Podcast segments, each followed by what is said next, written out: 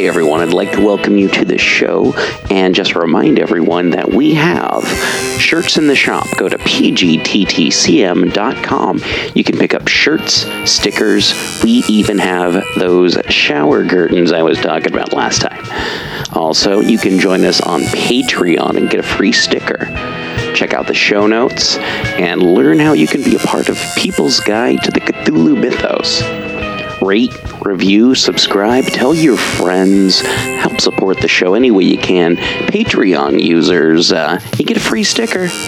At least. So check out what we've got. Uh, show notes, that's where you're going to find our PayPal link and our sponsors and any information about any guests that are on the show and where to find them. Thank you. You're listening to KZOM, Oleander Public Radio. Radio. Radio.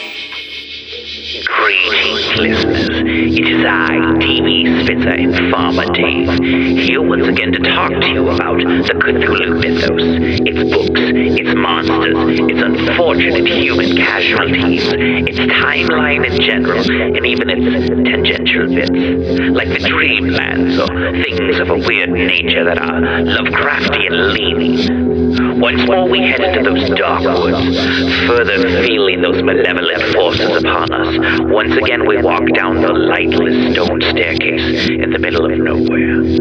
You're listening to KZOM. Pioneer Awe, true to Kaisar, and blessed Saturnalia. How art thou, Davidicus? Oh man, that's Well, I am. Good, good. I'm, I'm, I'm glad to hear. So, um, yeah, uh, I, I, that was a terrible opening, but I'm not going to re-record it. Dave, how, how's, how's, how's, It- it- it- it's not the opening that Oleander wants, it's the opening Oleander needs. yes. Uh, and, and speaking of Oleander, how has your holiday in Oleander been, Dave? It has been cold. Cold? Yeah. We have, you know, the. Uh, you know that, of course, uh, fog is caused by uh, ghost pirates, Ghost pirates, yes, yes. and snow is caused by ghost Sasquatch. Okay. Uh, we've had quite a bit of ghost Sasquatch around as of late because we have six inches of snow out here in the cemetery, uh, which, which you know, isn't too bad. It looks great. It just, it's beautiful. It's beautiful. I'm going to try and get some photography later if I can find my old black and white camera from college. And uh, yeah, um, how, how how did uh, how did uh, gift exchanges go at uh, the Dave household at the Dave farm? It went, went, went well. Yeah. Uh, we exchanged the goats. We gave them grain and raisins, and they exchanged milk and poop. All right, that sounds like a good uh, good exchange. That happens every day, but we're a little heavier on the raisins. Well, that's good. That's good. As long as you don't get the raisins and the poop confused. yeah. oh, wait a minute, you don't have rabbits? Uh, yeah, that's cool. I uh, I had a really uh, super fun holiday with the family. I got uh, Sarah a uh, lid for her uh, Instapot that turns it into a what do you call it? A air fryer. But what I think's really Oh. cool is I can put it on top and then finish off stuff that I was cooking in the Instapot and like grill the top of stuff. So that's super cool. Uh, D and D books for kids and uh, it's gotten um, Barbacoa reading like crazy and telling me what his next couple D and D characters are going to be. And then I informed him, you know, the great thing about being a dungeon master is all these cool ideas you have for heroes, you can then turn into heroes and villains that you can use whenever you want because you just have that power to boom mm-hmm. bring in someone new. And he's like oh wow i didn't even thought about that. And dusseldorf i got her a bunch of calico critters that were ninja babies.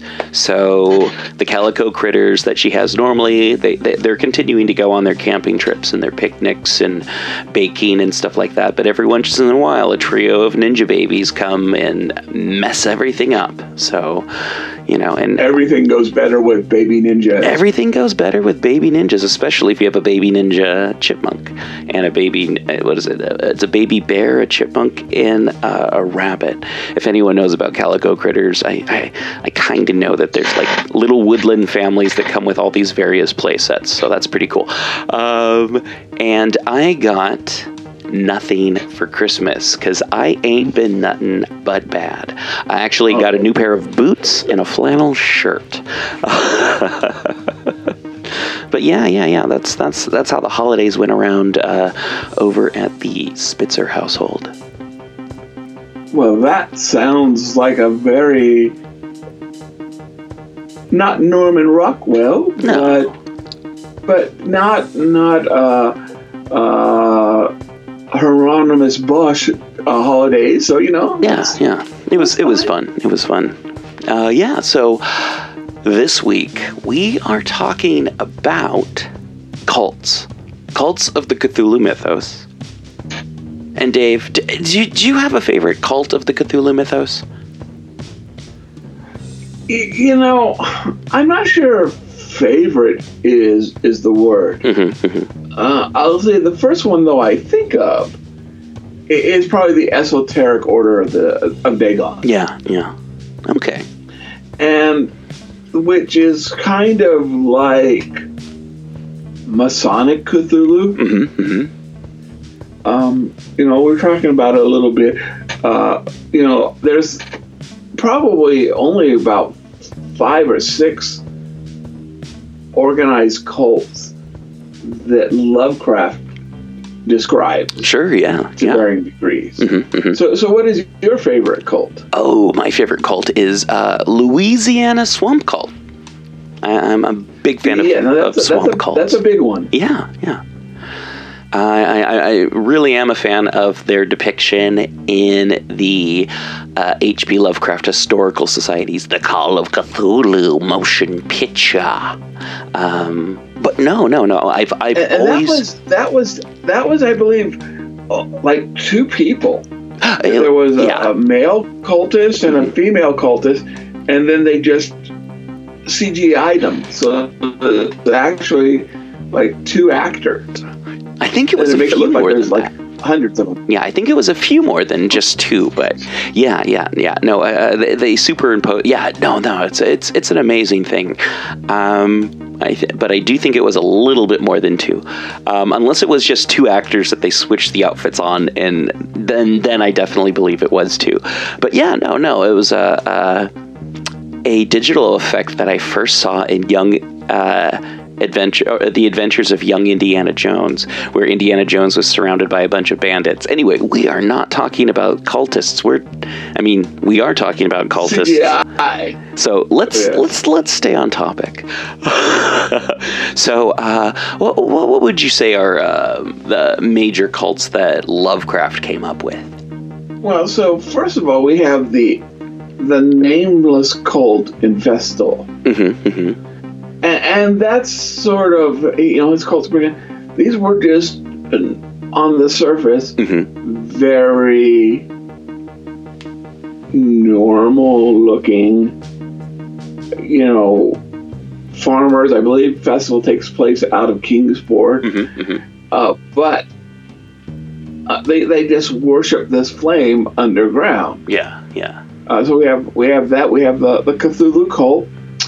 We have of Louisiana. Yeah. We also have in Call of Cthulhu. We have a, a sort of a related maybe cult uh, is the sailors. hmm hmm The the sailors who, have access to you know the uh, the islands of Ponape and we also have uh, the Church of the Starry Wisdom. hmm We have then uh, the Order of the Dagon. But then we've got people like um, Yeah, the Whateleys, yeah. The, the, the- where if they could get converts, hmm hmm they would be a cult. Sure. But they're this, they're, they're not able to grow. Yeah, I feel like in the past they had more people, but that shrank as as uh, the hills ran less wild.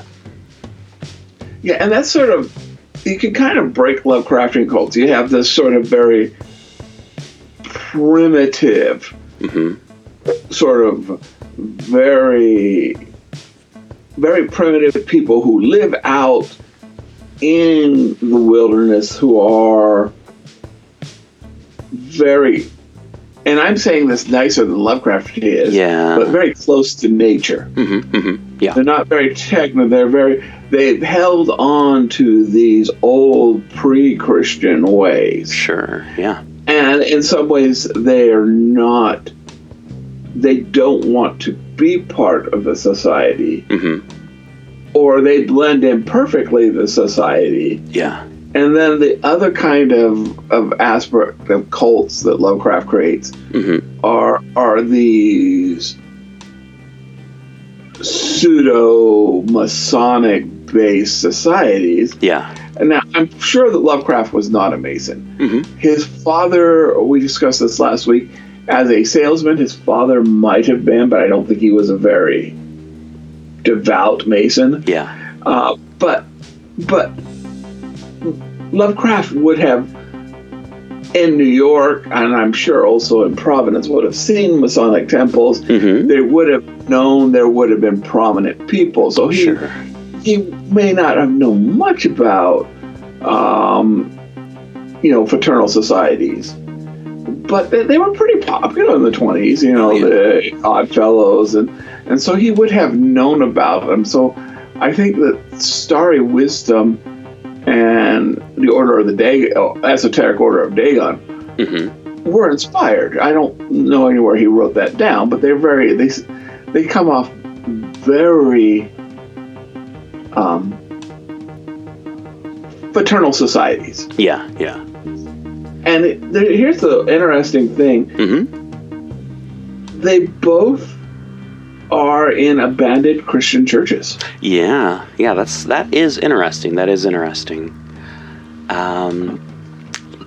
That's. And, and Lovecraft, of course, was was an atheist. Mhm. but at the same port, he kind of vaguely respected Christianity in the fact that it gave the masses morality. Mhm. If they weren't smart and advanced like him, they wouldn't need it.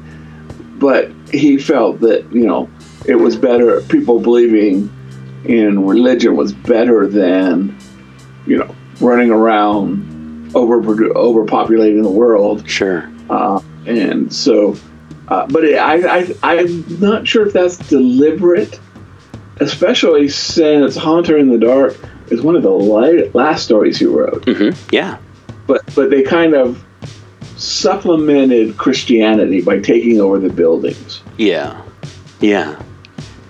Yeah, no, and that that is I was gonna say it's it's a common theme in Lovecraft as in like well, percentage wise, how many stories have this, how many stories have that? And like, oh, there's two right there. But um, yeah, no, and I, I- feel like there's like almost like unspoken cults that are going on in Lovecraftian stories that we don't know about. We don't know about like Joseph Campbell was l- part of a large, I don't know, cadre of immortal wizards, but we don't know. You mean Joseph Curwen? Joseph Curwen. What did I say? Joseph Campbell? you know what I'm talking. Yeah, Joseph Curwen. Um, and Maybe Joseph Campbell was a cadre, a part of a cadre of larger. I yeah, Wizards? Yeah, yeah. I, that's- I I think I think if we look at Joseph Campbell and who he hung out with, he did, was part of a large cadre of wizards. Anyway, so uh, Curwen was friends with other immortal wizards out there. We know this from his uh, um, his his his uh, writings, his. Um, responses Correspondence. correspondence thank you that was the word i was looking for we know this from his correspondence and there's a greater thing going on there and um, i think like the yithians uh, when when uh, the, the shadow out of darkness i believe it is uh, when what's his name is Sha- Shadow Out of Time. Shadow Out of Time. Thank you. So, Shadow Out of Time, uh, Professor uh, Peaslee, I think it is. It's it's. I, I don't have any notes in front of me right now. I'm going off the top of my head. Uh, Peaslee uh, gets taken over by a Yithian, travels the world, hangs out with other people who are into the Cthulhu mythos, and this is like something that's documented that he's, you know, going and meeting people. There's got to be some sort of network that Yithians or these people, like, there, there's got to be some sort of network, and maybe not a cult necessarily, but maybe a cult of information, a cult of concept, a, philosophy almost, uh, regarding deep old ones or Yithians or anything like that. Uh, great old ones, not deep old ones. Um, but yeah. Eh, No, and e- exactly. That's sort of have their support network. Mm-hmm. I have at worships Yithian. Yeah. And, and that's again my head canon, and that's my role playing game. Definitely, and, some yeah. stories I wrote. But but definitely the the Yithians the Yithians realize they're not gods. hmm The Yithians got a really good idea what the universe really is, Definitely. but they're willing to play up that they are godly hmm hmm to strengthen their support network. Yeah. Yeah. Yeah. And, And, and, and part of it on the Yithian side, Mhm. it's easier to to explain to these simple-brained monkeys that that yeah we're divine rather than try to teach them the true science that, of time travel and nuclear power and things like that that the Yithians have. yeah, yeah, and also if you give you know monkeys power too early, they can blow everything up, and then make it so that you don't have a place to hide somewhere in the twentieth century. Oops. Yeah, My theory is Yithians kind of messed something up and, you know, made it so they couldn't, uh, eh, made it so that a good chunk of Earth's history was uninhabitable. Or maybe Narletha, Nor, you know, that guy did it so that Yithians or who, who knows. So uh, let's, I wanted to move on to, uh, like, the Black Pharaoh and uh, Cult of the Bloody Tongue and all these uh, Nyarlathotep or however you want to pronounce it. Your your vi- mileage may vary with your pronunciations. Uh, um, now you got a, a deity with a, a mask of a thousand faces, so you have at least. I don't know that many cults. Uh, true. And, and, and one sort of cult that Lovecraft that that we have not mentioned Mhm, uh, is um, witch cults. yeah, yeah, Now, at the time, witch cults were sort of this anthropological. You know, they were studying it. So, so um, Lovecraft is very much. So we've got witch cults, hmm uh, and we see that in covens. Uh, we see that you know the uh, we see that in uh, the Dreamlands. Yeah. In the Dreamlands, we see actual religions. hmm hmm Is this? but there's definitely witch covens that, again, the difference between a coven and a cult hmm is size. Okay. I, I mean, I, I think in the Lovecraftian work, the, the, the covens are very small, um, a few witches, Sure. where where the cults can be this world spawning, you know, worlds, you know, covering uh, religion. So we do see witch cults there. Mhm. Uh, the other is sort of there's this other sort of um, kind of assumed, but Lovecraft doesn't talk about. Possibly because Lovecraft is not comfortable with the subject. hmm Is Shub-Niggurath. Yeah. And Shub-Niggurath, we don't get a lot about Shub-Niggurath, but she is basically the fertility goddess, Yeah. a warped fertility goddess. hmm And what good is it to be a fertility goddess if you don't have cults? hmm And we closest we really see to one of it, and it's not Lovecraft, and it's not expressively Shub-Niggurath, is Robert E. Howard's Black Stone, Yeah. where um, Godfrey, uh, uh, Godfrey, you know, hmm has that vision and these dreams and, and i think even the, the narrator also has dreams when he sleeps there of seeing what these primitive cults are Yeah. and again it's very important because you know, churches change, Yeah. real world religions change. Mm-hmm. uh, even very sort of, and, and I don't mean this a bad way, but even you know, there's there's definitely a difference between Christianity in 1000 Mm-hmm. and in 2022. You know, Oh yeah. but because these have very it's fiction, but fiction with a very hands-on. Mm-hmm. The the cult, the, the these deities, in many cases, try to keep it the same way.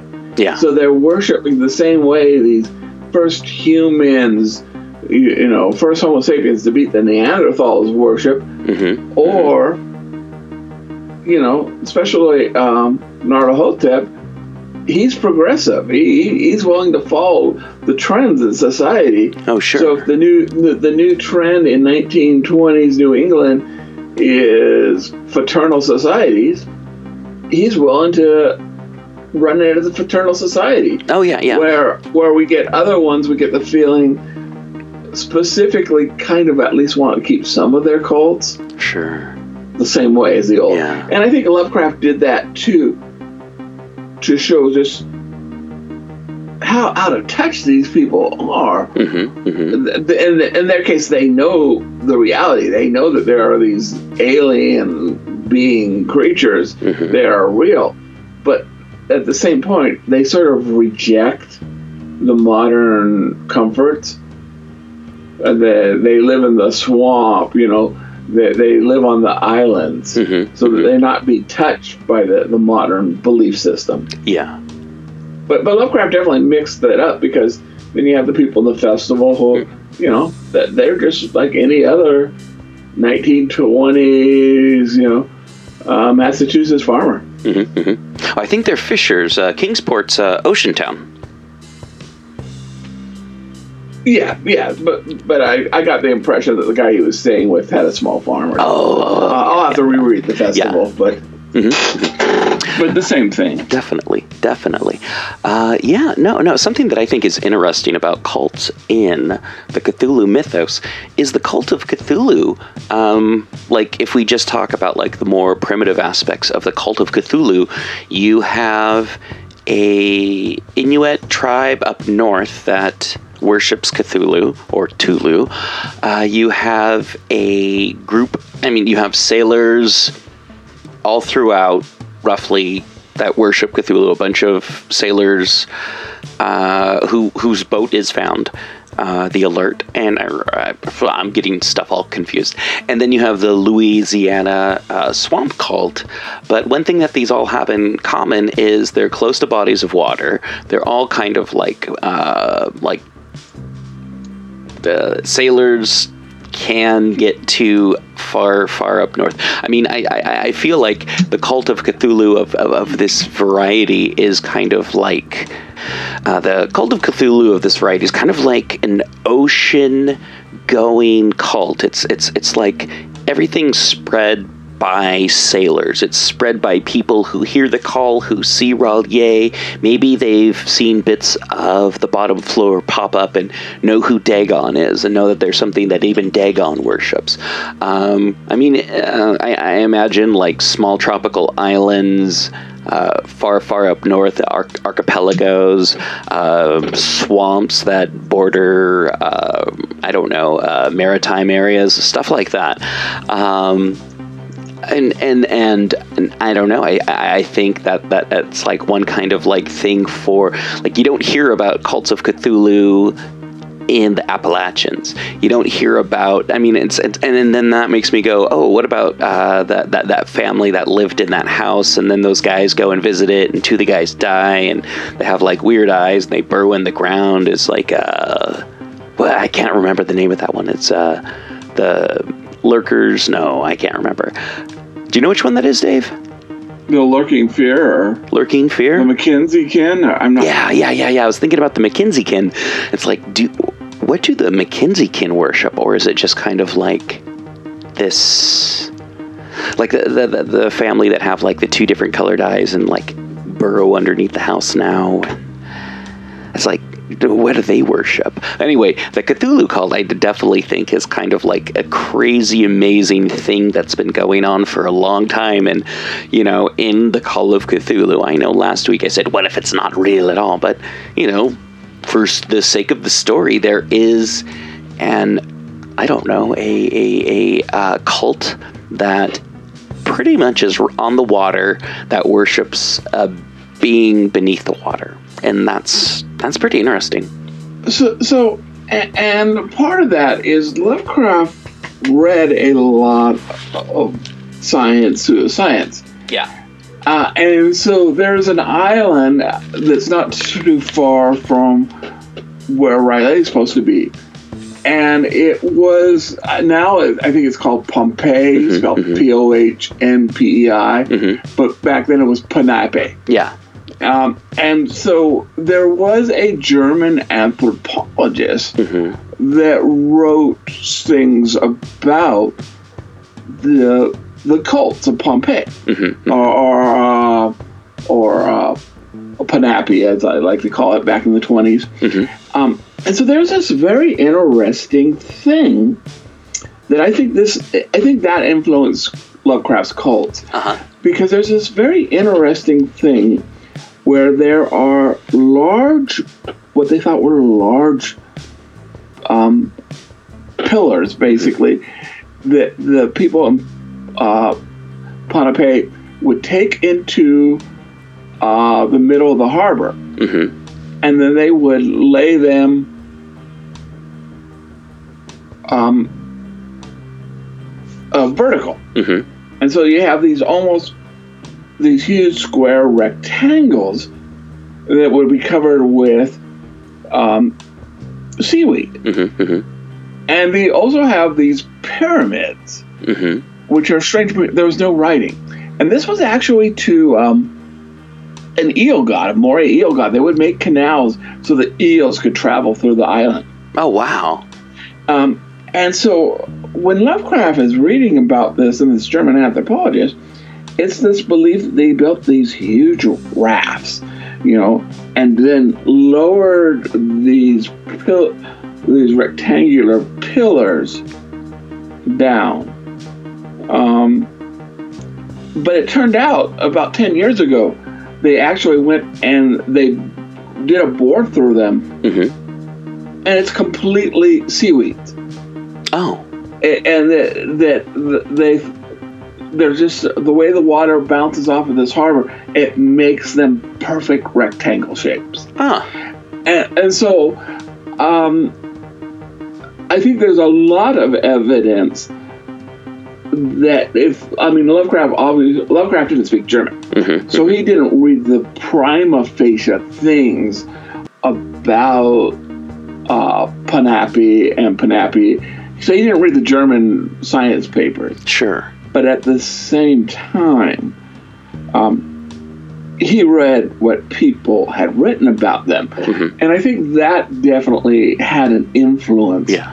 on his uh, on Call of Cthulhu, or at least the the the location, Mhm. the island cults. Oh, interesting. Yeah. Uh, any other cults that we want to talk about or can think about right now? Um, you know, I think most of the other cults that we're going to see really are uh, products of gaming, Mm-hmm. or, or probably best in gaming. Yeah, yeah, yeah, yeah. There's definitely, I want to say, uh, with like, I don't know, second, third, fourth generation. I don't know what generation of the Cthulhu uh, myth writing circle we're at currently, but uh, definitely uh, there's. Uh, I want I want to say in the 70s and 80s a fair amount about people writing about the cults and stuff like that. If you if you uh, track down like uh, new Cthulhu writer type stuff uh, that came out, you know, people people that were influenced by H.P. Lovecraft and uh, Bloch and everyone. And anyway, but uh, you'll find a little bit more of that, and definitely, definitely more in the role playing. Uh, Keith Herber, I don't know, is responsible for at least six cults that we uh, we we generally talk about when we talk about Cult of Cthulhu because of Masks of Nyarlathotep. And let's not forget about like whoever I can't remember who did uh, uh, horror. Um, what is it? Um, horror on the Orient Express, terror on the Oh. Orient. What, what is, Oh, the horror on the Orient Express, yeah, yeah. I mean, which I haven't played. I, Yeah. I, I'm, I'm, I, I, I don't know much about that one. I'll admit. you know, no spoilers, but there's there's there's some cults involved, and yeah, um, but definitely there's there's a lot of different cults in the game, Call of Cthulhu, and uh, even more, e- even different ones in Delta Green, and if there's any other uh, Call of Cthulhu themed RPGs that I'm not sure of what they are, I'm sure there's even more. But yeah, yeah. Um, we're hitting the half hour mark here, so we are gonna go into D and D on D and D after the interview. And Dave, who do we got for the interview this week? So we've got a, a very. I'm really excited about this interview. hmm Uh, it is uh, Jesse D'Angelo, Oh, cool. and he's got a, a new book out that combines um, sort of 1980 sort of Miami Vice cop with uh, Native American lore, Oh, cool. and it's called "Prey to God." P R E Y. Gotcha, gotcha. Cool. And after that, we are going to talk about cults of Call of Cthulhu, cults of Call of Cthulhu in your D and D and RPG. And hey, um, you know it's the holidays, and the holidays are rolling around, and almost uh, it's going to be New Year's. One thing I gave a lot of people this year, and I bought it myself. I didn't get some kind of super discount for talking about it, but Copper Cow, uh, Vietnamese pour over coffee. I gave some to my family. I gave a bunch to Sarah. Um, she's really enjoying the mocha. Uh, which is just the regular coffee with a chocolate flavored condensed milk that comes along with it, and the churro. I love the churro. I want to give her some of the churro. I've been sneaking it and keeping it all for myself in the studio, but I bought her a box too, so she's got that. And I don't know. I, I have to really highly recommend check out Copper Cow Pour Over Coffee, um, and they also have like bags of it that you can buy if you want to just brew your own coffee, but you want some really good Vietnamese coffee. So Copper Cow, check the show notes and you know check uh, for other sponsors. Back to the show. Dave's. Dave's.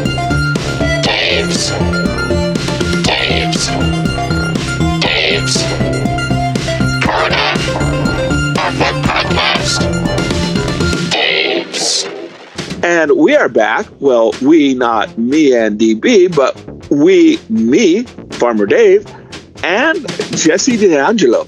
Jesse, we are so glad to have you on the show today. Hey David, how you doing? I am well. Um, so let's see, how are you doing? But a little, little bit more about you so our audience gets to, to know you a little bit better. Well, I'm I'm doing great, and uh, I'm I just released my new book today, so I'm super stoked about that. And Congratulations. yeah, just uh, just here to chat up with whatever you want to talk about, monsters and horror or anything else, farm animals. I know you're on the farm. I got some wild animals here myself, a couple cats. you, you you have uh, wild felines? Yeah, I got a couple little divas here who who think they're like runway models. So, yeah, they run the show here. They are descendants of the goddess Bast, and you mere humans do not forget it. Exactly.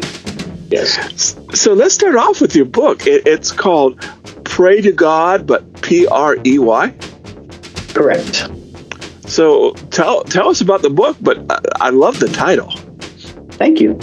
Um, well, it's a story about a group of uh, basically enemies. Uh, some cops, some crooks, some uh, innocent bystanders who get themselves trapped together in a cave while uh, an ancient creature tries to get in and kill them all. and um, they're all enemies, but they're forced to work together to get out of this terrible situation. And uh, some of them have secrets, and um, some of them are good, some of them are not so good, and um, you know, the let's just say that the monster outside isn't the only monster in the story. So oh, excellent. Is it modern setting or what, what? What's the setting? It takes place modern day in Arizona, and so um, it kind of everything starts with a drug deal out in the middle of the desert near the Grand Canyon, and uh, everything kind of goes south, and they they discover that they are wandered into the territory of this ancient beast, and uh, then they're kind of screwed and stranded together. So uh, it's kind of a, a horror adventure kind of story and um, it's been on my mind for many years. The the original story, I wrote a short story when I was 12, which mm. was the nucleus of this idea. And throughout the years, I kept kind of revamping it and evolving it, changing the characters, changing the plot around. Uh, I wrote it as a screenplay when I was like 19, then did a different version of it. So it's really kind of evolved. And um, this year is the first year that I really started pursuing my dream of becoming an author. Um, and this is now fourth book that I've published this year. And when I was thinking of, you know, when I after I finished the first three books, I was thinking, well, what should my next book be? And it just occurred to me that you know this story has been like burning a hole in my head ever since I was 12 years old. You know, one iteration of the story or another. So it was kind of like a no-brainer to finally tell this story, tell it right the way that it should be, and uh, and to do the art to go along with it. Um, and I think I pulled that off. I think I came up with you know the final version of this story and uh, the best way that it could be told. Um, so hopefully it should be you know suspenseful and horrific and disturbing and, and cool. So that's the aim. Excellent. And Arizona, not only does it have all these incredible caves and cave systems that, you know, but it has a lot of, you know, urban legends, but Native American, uh, uh, I mean, Native American uh, beliefs and creatures and monsters. So you've got this incredible sandbox. Excuse the pun, being Arizona, but you got an incredible sandbox to work with. Yeah, well, um, one of one of the chapters is actually called the Sandbox, and two of the main characters are uh, Native American tribal police officers. Right. Oh, excellent. So I am playing off of um, like the ancient poems and uh, legends and whatnot. Uh, it's a fictionalized tribe, um, but it's still sure the classic like Mayan and Aztec legends and you know some revamped versions of the legends. Um, yeah, I'm I'm basically dropping the eclectic group of people into a blender and and forcing them to have to deal with each other while one of those legends has come to life, basically. Excellent. I'm really excited about it. And, and you said we can get that on Amazon, right? It's on Amazon right now. Uh, it's on. It's in a print version and an ebook version. And at some point in the future, I'm I'm moving towards going wide. So hopefully, I'll get it into Barnes and Noble and Kobo and Google and all the various other ways that people can access books. Uh, you know, I just want to get it and my other books out to as broad an audience as possible. Um, and this summer, I, have got a great narrator who's um, agreed to come on board to do the audiobook, uh, Sean Duriger, who's done. Oh, great. And um, so, yeah, I'm just trying to get it into as many formats and into as many hands as possible and get going. And then, and I'm already starting to think about the next book. so, you know, I just want to write as many books as I can and get as good at it as I can. So, that's that's the goal right now. You know? Excellent. And, and, you're a, in addition to an author, you're a, a YouTuber, right? Yeah, yeah, I have a YouTube channel where I talk about writing and uh, horror, horror movies, horror books. Um, sometimes it's like a journal where I talk about my writing process. Sometimes I'll give, you know, writing advice and editing advice and stuff like that. Um, so yeah, I'm I'm actually not so good at, at uh, video editing at the moment. So all of my videos are kind of just raw, me talking, and uh, I've, I've tried a couple times to get the right editing software and get someone to like, you know, give me a little tutorial. And I've sat down in front of YouTube and watched YouTube tutorials about it, and, and I've so right now my videos are a little bit rough. Uh, Well, I'm kind of you know, uh, uh, yeah, that's kind of nice that in years you can, in the future, you can sit down and look at it and say, oh, look at how I improved so much. Yeah, I hope so. You know, this book is an improvement over the last ones. Everything's custom. I, I did the cover myself. I did the interior illustrations. Um, I did the little chapter breaks in different fonts, and uh, I went all out with it with this one. So I'm I'm happy to see that it came out so well. I'm also working with a new editor, uh, Mason Hargis, who's uh, young and brilliant and way smarter than I am, and knows his grammar inside and out. Um, so, you know, working with him uh, to make it as strong as it can be, uh, just that alone has put it uh, above the other books I've done. So, I'm, I'm looking at my proof copy right now, and I'm just so happy with it. It's it's just a professional product. Well, excellent, excellent. I'm, yeah, I'm, I'm excited about. It. I'm gonna, I'm definitely gonna order one out there because you know I, I, I love horror. I love, you you know, Native American legends and traditions. You know, it sounds sounds great. Uh, other than Native American, what's some of your favorite horror?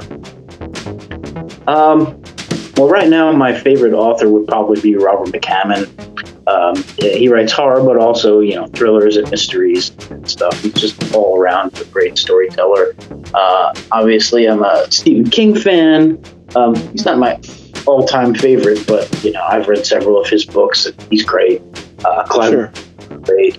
Um, he you know, Darcy Coates. She's she's new and she started uh, as an indie self-publishing author like me, and she's gone on to become, you know, uh, award-winning, best-selling author. And she's she's been a real inspiration to me. And uh, I actually have gotten to chat with her a little bit on uh, an online chat room, and she's super cool. She always like responds to my letters and or my emails, I should say, and uh, is very gracious and generous with her Oh, advice. you gotta you gotta love that, and, and then of course you know you think somebody does that for you, you want to you want to share it with others. Yeah, yeah, she's she's great, and I'm just she's a great writer and just a really cool person, and I'm just like feel really lucky that she gives me the time of day, you know. Um, and another author, uh, not a horror author, but uh, Jack Carr, write the the James Reece series. Uh, that's the one that they're shooting the T. Not a, I- I keep saying TV movie, but it's like a you know streaming a mini series uh, with Chris Pratt um, called The Terminal List. That's like the first of the books about a Navy SEAL who is framed and people are trying to kill him, and he has to go stop the bad guys. You know, it's a political thriller. So it's not the kind of book that I would write, but it's a great thriller and a great series. And um, a friend of mine actually got me in touch with Jack Carr, and Oh, excellent. yeah, and much like Darcy Coates, he's been, you know, super gracious and nice to me, and you know, returns my letters, and um, you know, he wants to see a copy of Prey to God, so I'm going to send him one. So you know, just just knowing that people like that even know my name and are time of day feels great because I'm I'm still brand new at this. Um, so yeah, those those guys and any of those authors I just mentioned, I would highly recommend.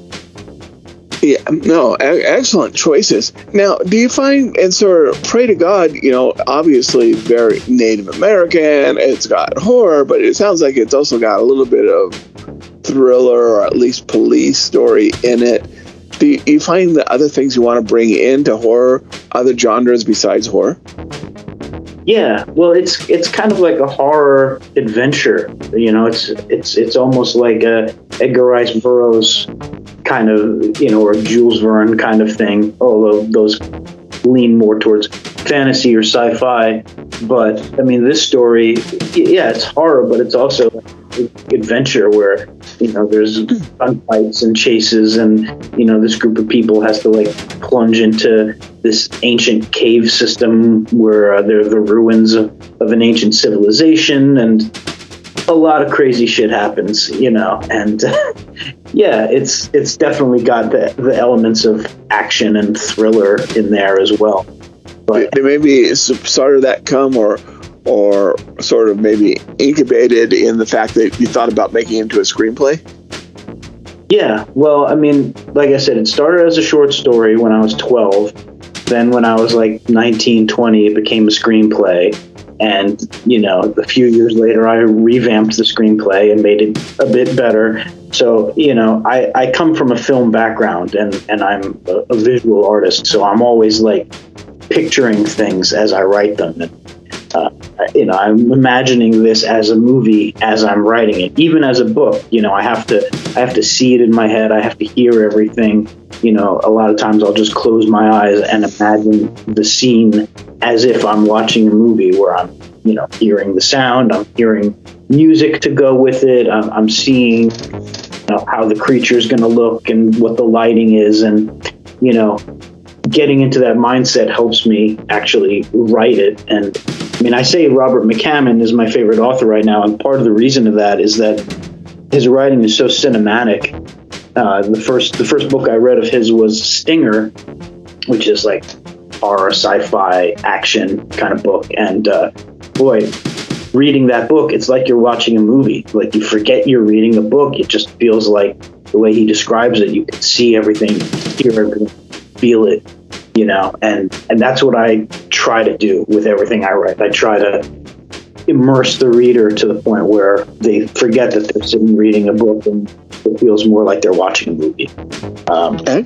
Amazing. And yeah, I think those are the best books, are the ones that sort of give you that vivid visual experience when you think about it. yeah and it's a balancing act between like how much you want to describe and how much you need to leave to the reader's imagination so that they can you know fill in the blanks. So you know that's uh, that's where the craft comes in. And you know i have i have a lot to learn. And you know i, I intend to do this for many more years. And i intend for each book to be a bit better than the last you know. Um, and and that said i think this book is is my best so far. And Excellent. i'm not just saying that i'm really really happy with it um, but yeah af- after a few more books i'll probably look back on it and be like eh so So, so as we're, we're slowly but surely kind of running out of time here, our traditional question, though, we, we try to ask everyone this. If you were given to be in charge of any project, any creative project, any medium, don't have to worry about money and copyrights, don't worry about that. That's taken care of. What is your dream project? Oh boy, my, my whole my my whole life is, is a collection of dream projects. I have so many. You know, there, there's movies I'd love to make, obviously, um, but right now, since I'm focusing on books, uh, you know, I'll, I'll, I'll keep my answer to to books. Um, I I have a couple of books that I'd like to write. One of them would be like a, like a big epic, you know, thousand page book like Stephen King's It or Robert McCammon's Speaks the Nightbird. I, I'd love to write something that's like long and epic, but that I can L- also like Dune or, or Tolkien? yeah something something just huge, and um, that I would also do the interior art for. Um, like in this in this book I just finished, I did um, interior art, but not for every single chapter because you know I, I don't have the time. I, you know I can't afford to just stay and just draw. It would take me like a year and a half to do the art for every single chapter. But like my dream, if I got to do one of these epic books, is that you know I would do the art for every chapter, and it would be you know as as detailed and and awesome as I imagine in my head, and that you know this one story in particular would would make a great, you know, like a Dark Tower, you know, some something big and long and epic, and uh, yeah, so that's that's one that I'm thinking about, but. I mean, in in general, right now, it's not like one specific project that's like my dream. Like right now, my dream is to just write as many books as I can and make them as good as they can be, and make this a career that I can fully support myself on, and you know, not necessarily have to be a best-selling author or sell millions of copies or anything like that. You know, but it, you know, the dream is that I can actually just support myself with my writing and you know have some level of fan base and you know just have a library or a catalog of books you know under my belt so kind Well, you of definitely you definitely seem to be on your way. i'm trying man i'm trying you know it, it ain't easy but i'm doing it And again, uh, now I know your current uh, um, uh, "Prey to God" is going to be in uh, Amazon. Uh, can we? Where can readers find you on YouTube or any other uh, projects you've done? Uh, well, on YouTube, my my little show is called Story Time with Jesse, and um, you can find me on Facebook. You can find me on Instagram and Twitter, and uh, you know, I've I've worked in the film industry, so if you really want, you could look me up on IMDb, and you know I've got some art credits and a few acting credits when I was a little kid and stuff like that. But uh, yeah, nothing nothing huge, and I'm not really like going full full on into the YouTube either. Like I was doing it once, but now I've kind of cut down on that, trying to just focus on the writing and um, Sure, no, writing takes a lot of effort, a lot of time. yeah. So, but no, people people trying to do press like uh, you know talking to you talking to anybody else who wants to talk to me and uh, just spreading the word around so people know my stuff is out there you know that's what i'm doing right now Well, thank you so much for being on our show. And as we get closer to the new year, hopefully we're going to be able to have you on again sometime uh, in 2022. yeah that'd be my pleasure Thank you so much. all right is this it Um, I think I think that's a really good interview. Once again for listening to People's Guide to the Cthulhu Mythos. You can help show your support by going to the show notes and following any of the links that'll tell you how to support the show and how to support our guests. And thank you to all of our guests who you can find in the show notes. Rate, review, subscribe, and remember, patrons get priority access to asking us questions, suggesting topics, even, I don't know, uh, submitting stuff. Actually, you don't have to be a patron to submit anything. That's how Dave got on the show, and that's how you can get on the show too. It's the People's Guide to the Cthulhu Mythos. Rate, review, subscribe, tell your friends. Thank you for listening. Back to the show.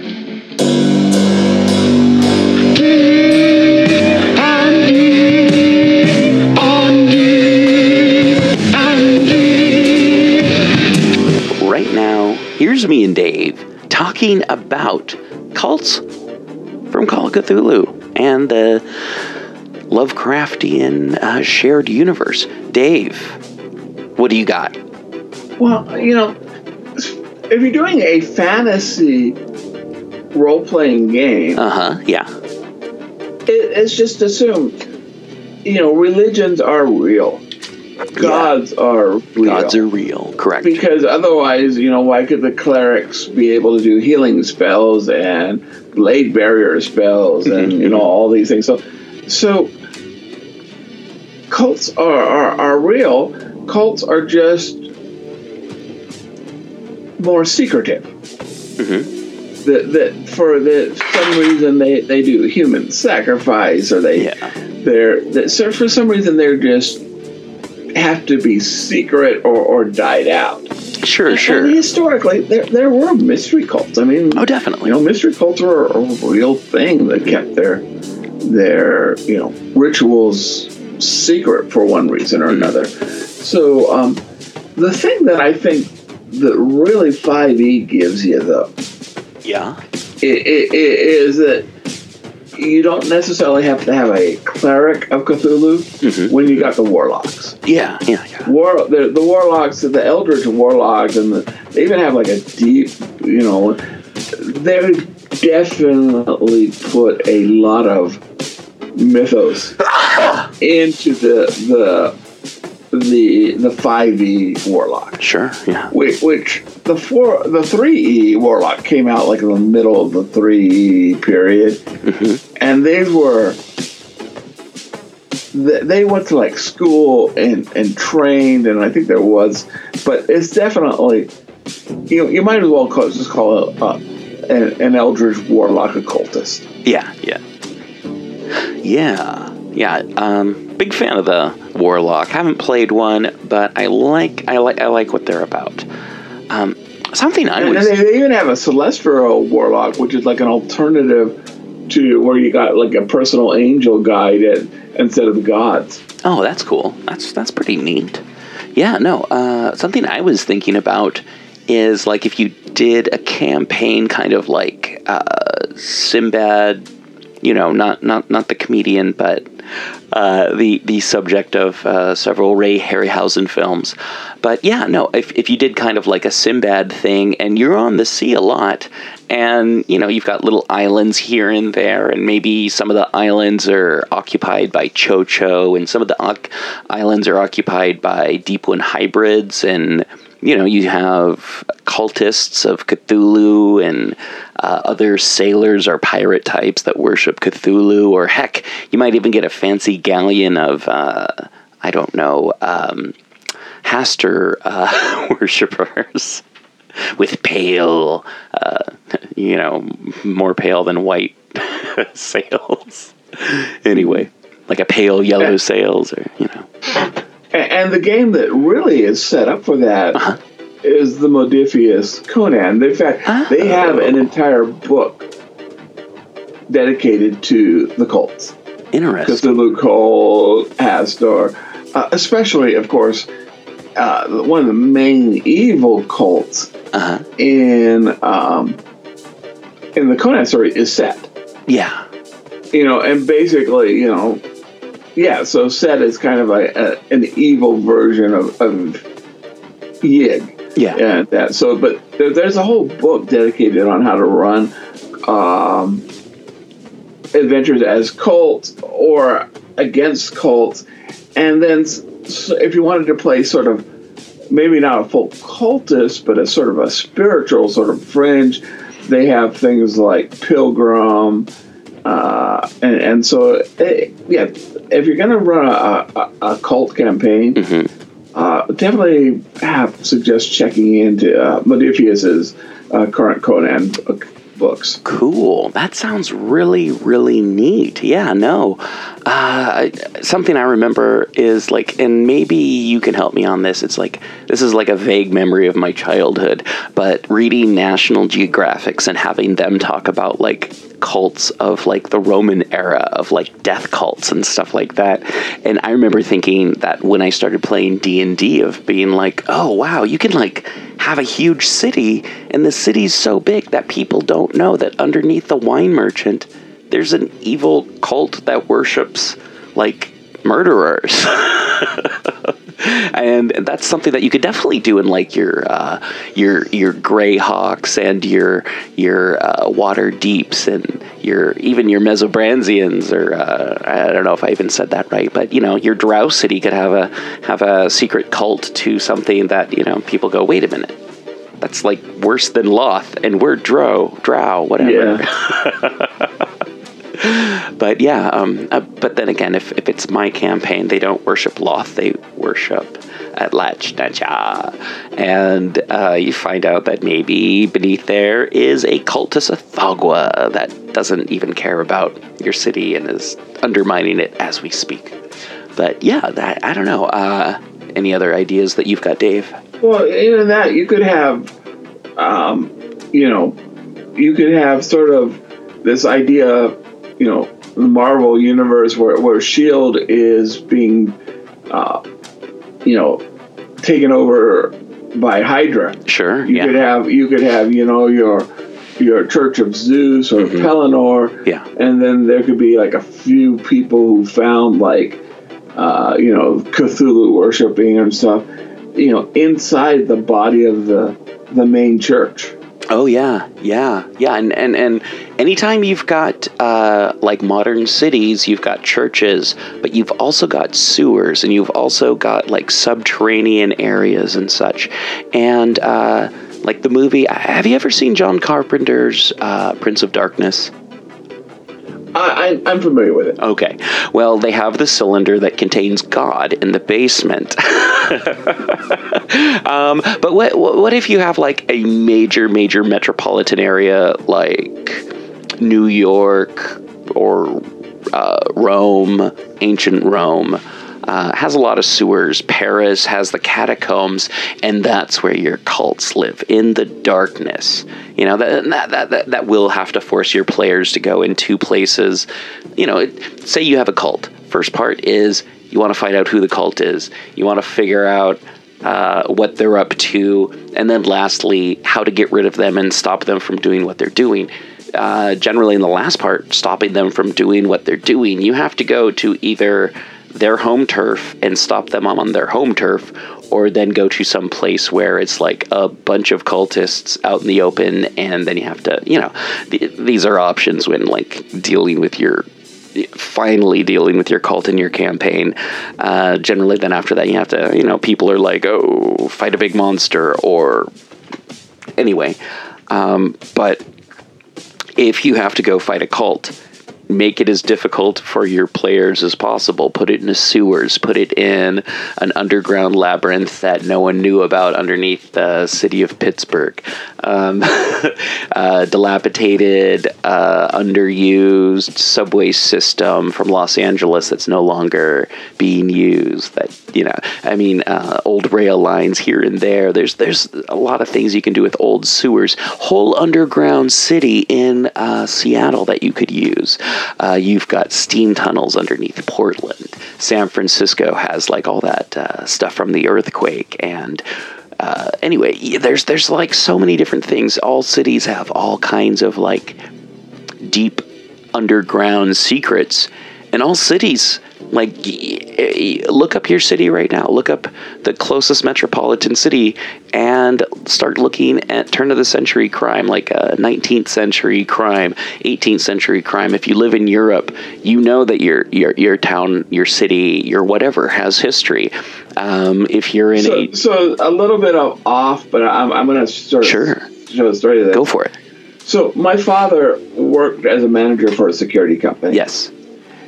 And this was in the 90s um, and he hired a guy who was just an old retired phone guy. Mm-hmm, mm-hmm. and this was in oxnard california.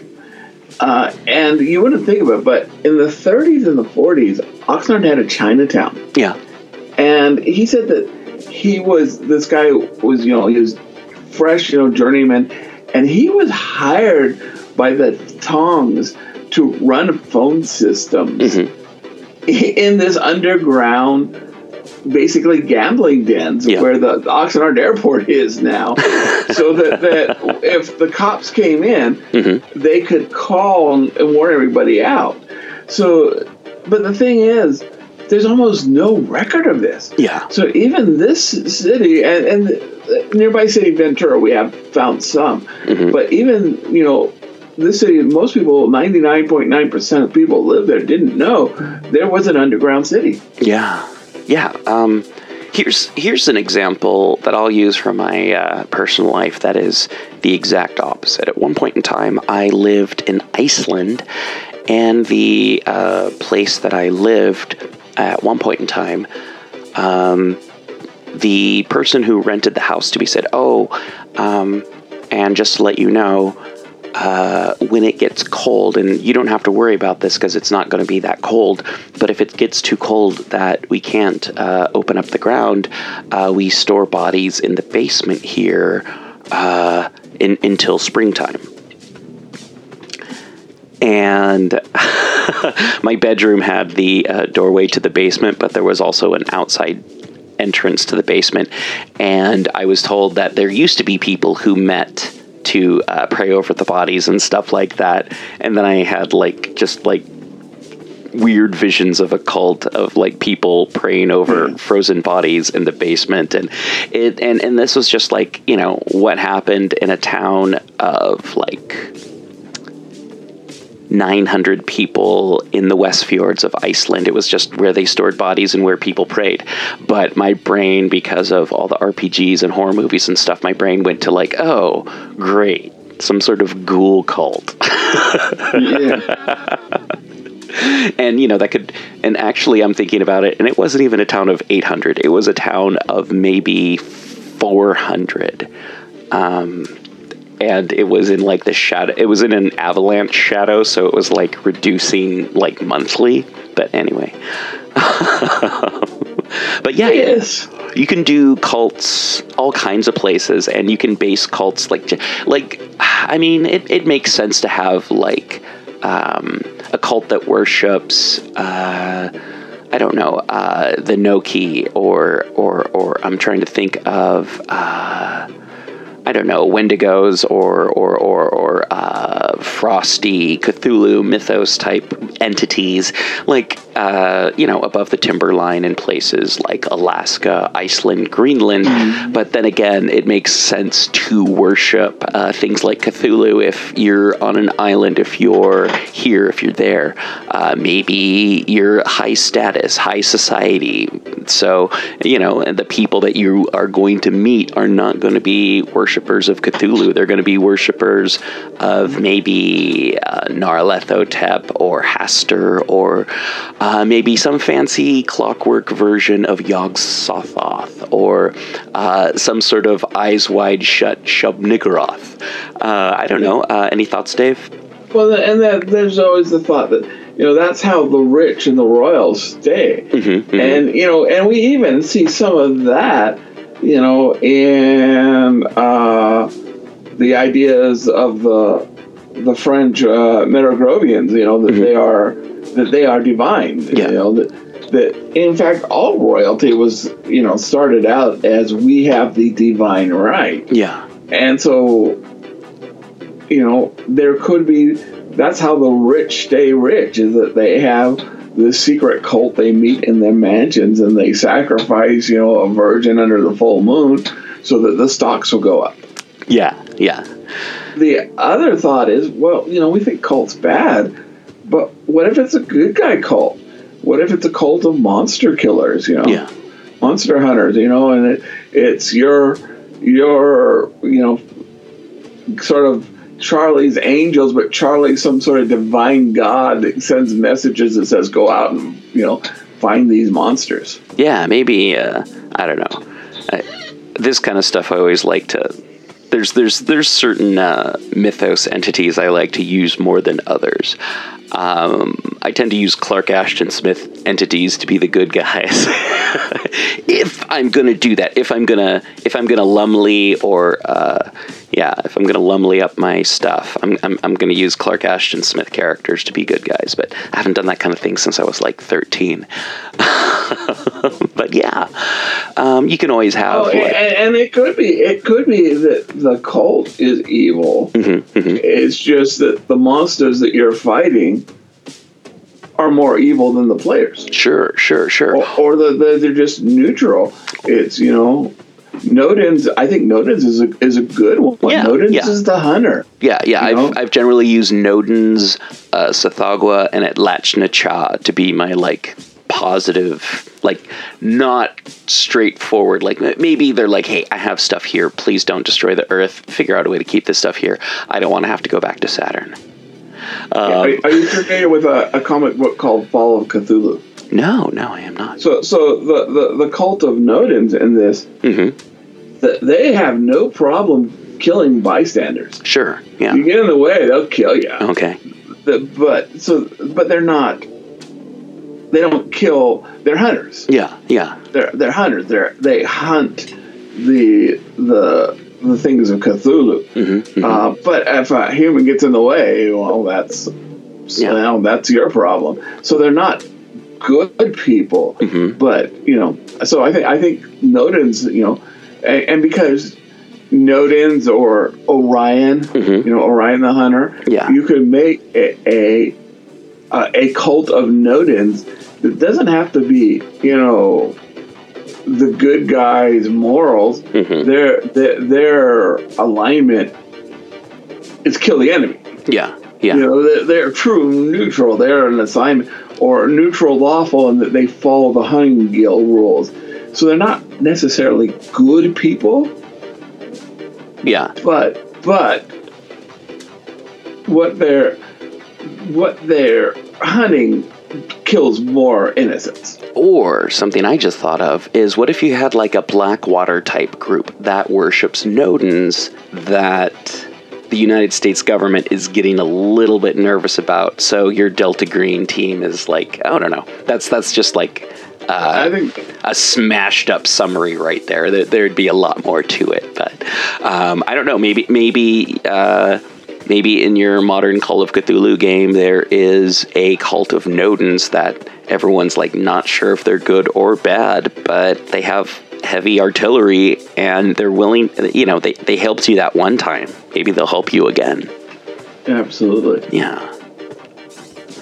Yeah, I, I, I like the concept of like uh, a group of academics that uh, I don't know uh, have like a chunk of Harley Warren's uh, or or uh, of of some some something that Harley Warren written had written down, and you know, are like, oh yeah, hey, this is uh, this is this is how we're gonna fight stuff from here on. Or what if you have a group of mathematicians that have uh, Wilmarth's books and are not Wilmarth, um, Gilman. Gilman. Thank you, Gilman.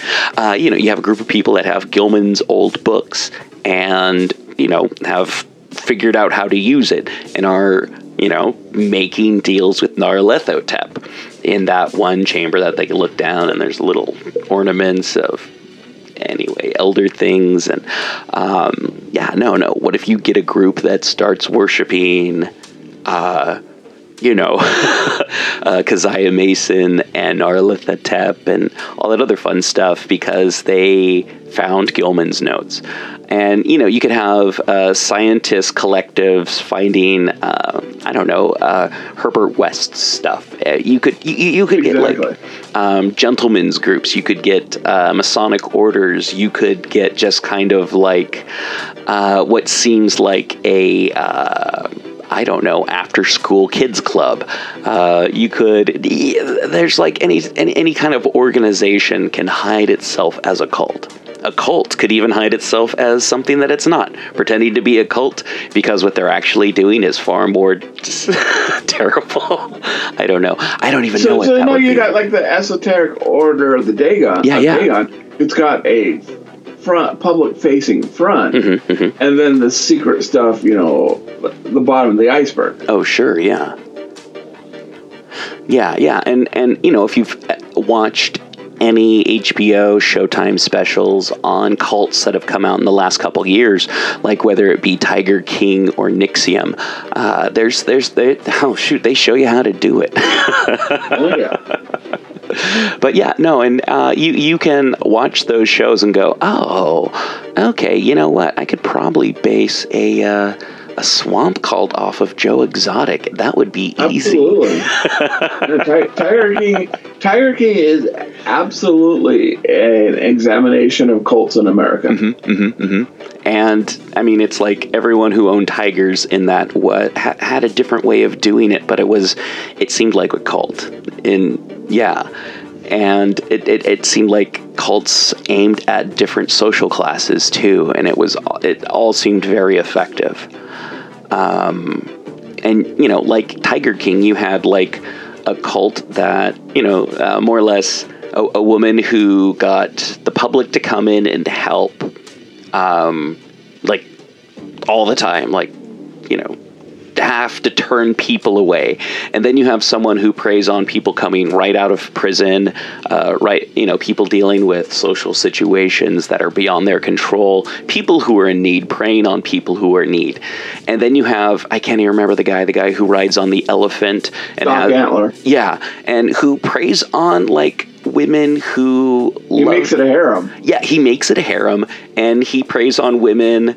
Uh, he he has like this weird narcissism. They all have a weird narcissism. I think that has something to do with cult. Uh, Anyway, but if you haven't seen Tiger King, watch this stuff. But it you definitely get the idea. It's like three different cults of. They're all very similar in certain ways, and they're all very different in very very different ways. And then you get things like NXIVM, and if you watch that, it's like there's a public front and then there's like all these splinters and then like all these splinters kind of splinter down to another thing that's like even wor- you know it's just like it's there's a public face and all that public face is like self-interest by all the people and so many people turning their backs and their eyes onto whatever else is going on because they don't want to lose the money that they're making. They don't want to lose the social power that they get from this networking. And it's not until like things become public that people are like yeah maybe i shouldn't have been a part of that. And i don't know. I i, I think um there's there's there's there's a lot of interesting documentaries out there on cults but yeah it's it's it's you could just kind of like figure out what your campaign is based off of your cult or base your campaign off of your campaign and then try and like your campaign setting and go i want to set something in this time period this social economic group and these these these things i want to happen. And then be like oh well who would prey on these people? How would they do it? And what's the big bad terrible thing overall? I, th- those are two ways that i think about it. Do you have uh, any any any input? So maybe one more thing before we close. sure And that is, especially for modern campaigns. yeah the corporation is a cult. oh yeah And, and we see that um, really well in, in Angel in Wolfram and Hart, yeah where it turns out it's really, you know, the Wolfram Hart cult. Um, but that, uh, and, and you see that thing, especially, maybe not as much now, but like when uh, Roger and Me came out, where these people really believed that their company and their CEOs believed in them i or, um, or, or believed in them and, and cared about them. I, I, I will talk about another uh, personal experience that I had where I worked at a company that there was a cult within, but it was like an open cult, and everyone who is a part of this company is aware of the fact that they are a part of this cult. It is uh, a shoe wear company in Oregon that I legally can't. I signed a lot of NDAs, so I can't say its name when I talk about it. Um, but anyway, people will have like the uh, logo of this company tattooed where the design would appear on a shoe, or the name of the company on their foot where the logo or the name of the company would appear on the shoe. Um, like a lot of branding, like like not not branding like psh, rawhide, uh, heated metal branding, but like a lot of like tattooed branding on like feet and ankles. Um, but also it just kind of this cult of personality of like making this place your whole life and your whole lifestyle and like only wearing products from this company even though like when you're on the campus which is a huge huge um, multi-million dollar campus state of the art uh, you can't get into anywhere unless you have like you know a pass or anything. Oh shoot i think i just broke part of my nda um, but everyone's just like insane about this place and celebrates it and gives all of their family members. I know, I know, there's there's like people like, well, if I worked for a company like that, I, I I'd be super happy. And it's like, but I've I, I know people who work at another um, shoe company that's also in Oregon that is Adidas. And they're not lunatics. They are not lunatics like this other place in Beaverton. and it's like while I worked there, it was kind of scary how how fanatical people were about the founders of the company and also the products and what the company's doing, even though the company had a lot of history of child labor and pollution, and the pollution never gets talked about because generally um, they try and push out the child labor, so people talk about the child labor and not the pollution problems. Anyway, yeah, and, and well, yeah, and I was well, yeah, no, I- no, I was going to say too. Let's say you, it's commerce is not a modern thing, so No. yeah, that'd be great for a Call of Cthulhu modern. You know, great Call of Cthulhu, um, 1920s, where where the robber barons they had private armies. oh yeah, oh yeah. You know, but you could go even farther. Maybe it turns out that the Merchants Guild Mhm, is made up of cultists. Yeah. Yeah, yeah. Say, say you have like uh, what was it called the uh, the what plot where uh, a bunch of World War One Marines were supposed to like be take over, you know, help take over uh, America in any for oh man, I, I can't remember what this it, it happened in like 1919 or 1920 and a bunch of people like oh man the business plot or I, am trying to remember the name of this but it was pretty much like uh, the richest tried to get a bunch of um, soldiers to do their bidding and they're like no we love our country. We're not going to give it to a bunch of uh, businessmen. Um, but you could do that with your merchants in Waterdeep. You could do that with, you know, have a cult that like you know, say you have a major war uh, that ended like two, three years ago, and you have a city full of, you know, war veterans. Uh, what if a cult tries to take advantage of that and uh, tries to take over a kingdom or a city state or a region with uh, the remnants of a war that maybe they lost? Maybe they just have, like, I don't know, maybe they won and, you know, they just don't have all the money that they needed to pay the veterans. So you have all these like uh, uh, ex-soldiers that are building camps around Waterdeep or something like that because they're still waiting for the gold that they were promised. And then some merchants go, "Hey, we'll pay you gold." But you got to do this stuff. And how did the merchants get this money? From worshiping deep ones who gave them the gold. Anyway, I don't know. There's there's a ton of stuff you can do. No, absolutely, and and and I think that you can just you can move it from time zones. I mean, time periods that maybe you didn't expect, Mhm. such as you know, you know, uh, you know, a, a love of money cult in, in you know your D and D game. hmm Yeah, yeah. A Ponzi scheme in your cyberpunk. That no, no, but as soon as you started talking about corporations, I was like, oh man, this is how how to bring Call of Cthulhu into cyberpunk. Is you have a megacorp that is instead of uh, ran by a dragon, uh, is ran by someone who's actually an avatar of a great old one, or you know, is is is like a great old one in disguise or something like that, or you know, uh, a cult within a megacorp, like say your research and development team. Uh, that's supposed to be doing genetic uh, manipulation so that you can produce soy uh, that is uh, able to grow in sub Saharan Africa or Siberia or something like that. But what they're actually doing is trying to build a suit of armor made out of shoggoths. You know, stuff like that. You're like, what? That's not soy. That's some weird biomass. But anyway, I think this episode is going to be hard to edit, Dave. I, I, I will leave that up to you. Well, thank you so and, much. And you can hire out cultists. Uh, yeah, that's that's the plan. I was going to go on Fiverr and uh, search for cultists. Anyway, everyone, we wish you a happy New Year as it is December thirtieth. And uh, Dave, any plans for the new year in Oleander? I plan on making it through this year if it kills me. okay, yeah. that's that's that's a good plan. Uh, my, my my plan was um, I don't know, build more guitars. I don't have any New Year's re- resolutions, but I do have a resolution to end this episode. Dave, thank you so much for being part of People's Guide to the Cthulhu Mythos yet again, and thank you everyone for listening to that awesome interview Dave Dave did. And thank you for listening for us to talk about uh, cults in the Cthulhu mythos.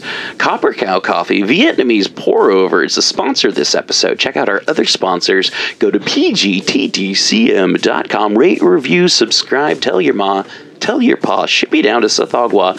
Shirt is available in the shop. Anything else before we uh, trudge off into this snowy day, Dave? Nope. Just uh, be careful if you're joining cults. Yeah. And uh, be well, everyone. Oh, Dave, uh, before we shut off, I want to say hey to your goats. Or raisins to your goats. Well, thank you. My goats uh, take your hay and they will raisin it up to milk. All right, cool. See you later, everyone. Bye.